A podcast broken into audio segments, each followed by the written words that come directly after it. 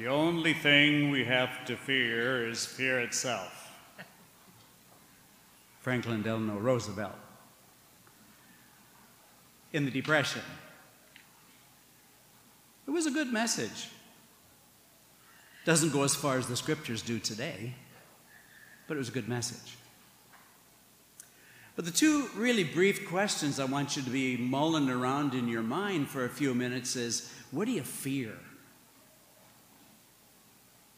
And maybe more importantly, why? Why? It's amazing that the most constant message out of Jesus' lips during his time on earth was be not afraid.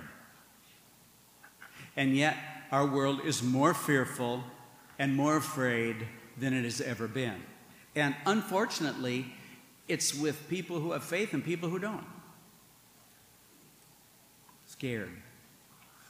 Scared. Now, I guess there's a couple different kinds of fear. There can be the kind of fear that when mom said, You wait till your father gets home. Well, maybe that's a good thing, except mom shouldn't have to be saying it. But the kind of fear that we're really talking about today in Matthew's 10th chapter of this gospel is the kind of fear that paralyzes us, that prevents us from doing what is right. And so the question becomes why?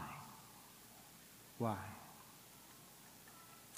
I remember when, about 20 some years ago, 25 years ago maybe now, when my dad was in intensive care for 67 days, intubated three times, and, and to look at him in bed, you didn't even recognize him. He had so many tubes plugged into him. And with all this stuff going on, and as deadly serious as his condition was, I was not afraid. My family was, but I was not afraid. Because they knew God had this whatever the result was. God had this. And so part of it is comes down to really what's the foundation of our faith. And I think when we try to explore the why am I afraid of something, usually it's because I can't handle this, people will say. I can't do this. And God says, Well, of course you can't but I can help. But we are in such a Marlboro man and woman kind of culture that we have to do everything ourselves and can't ask anybody for help. Nobody in St. Joe's does that, but in the other four parishes they do. Just can't ask anybody for help. I think we have to do it ourselves.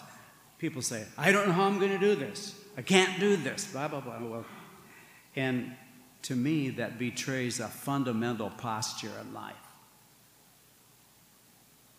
And if our fundamental posture, no matter how bad things look, are the fact that we don't do this alone and that God is with us, the fear level plummets.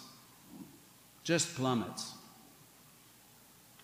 But to the extent our anxieties rise, and to the extent that we think we have to do it all, and somebody's got to do something, uh, then we have a problem.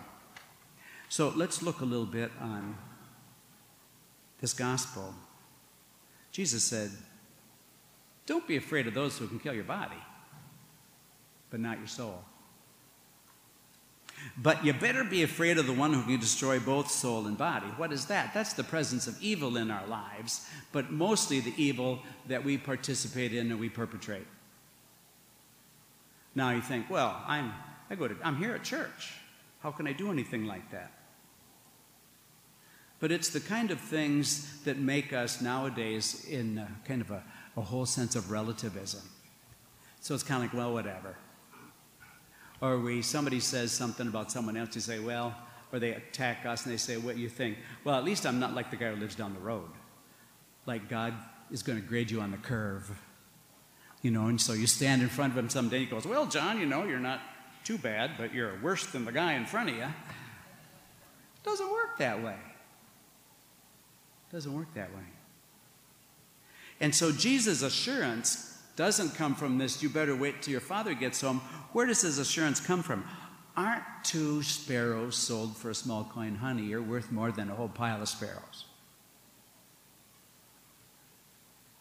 Even the hairs of your head are counted. For some of us, the counting doesn't take as much anymore. But what's the point? Do we believe that God is present in our lives or not? It's as simple as that. And so, if we are wringing our hands and we are anxious about everything, then we should examine our conscience. Because where in all of that anxiety is our faith? Doesn't mean things won't bother us. Of course not. We're human.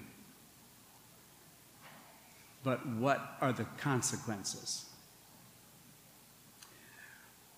The last thing is in the last line of this gospel. Everybody who acknowledges me before others, I will acknowledge before my heavenly Father. However, those who deny me before others, I will deny before my heavenly Father. And you think of great saints and stuff, and we say, well, I would never deny God, kind of like Peter. But you know, when we're in conversations and the conversation turns to faith or something and people are getting ridiculous and we keep our mouths shut, that's a denial. That's a denial. And you have all kinds of justifications say, well, you know, she's like this or he's like that or I wasn't going to get into that. And exactly is the thing that Christ is going to say on Sunday say, you know, you remember you were having that conversation in the park in El Elkader? And you didn't say anything and you could have? That was an opportunity I gave you. But you denied me. And unlike Peter, there won't be a cock crowing three times. We'll just hear our own hollow words. So I think in these summer days, as we look at the readings that we have this weekend about terror, what are we afraid of? Of what, what people are going to think? So many Christians in this country, and they are mute. They're more of us than anybody and you'd never know it. Why? We're afraid. We're afraid. And so he tells us what you hear in the darkness, speak in the light. What you hear whispered, proclaim to the housetops.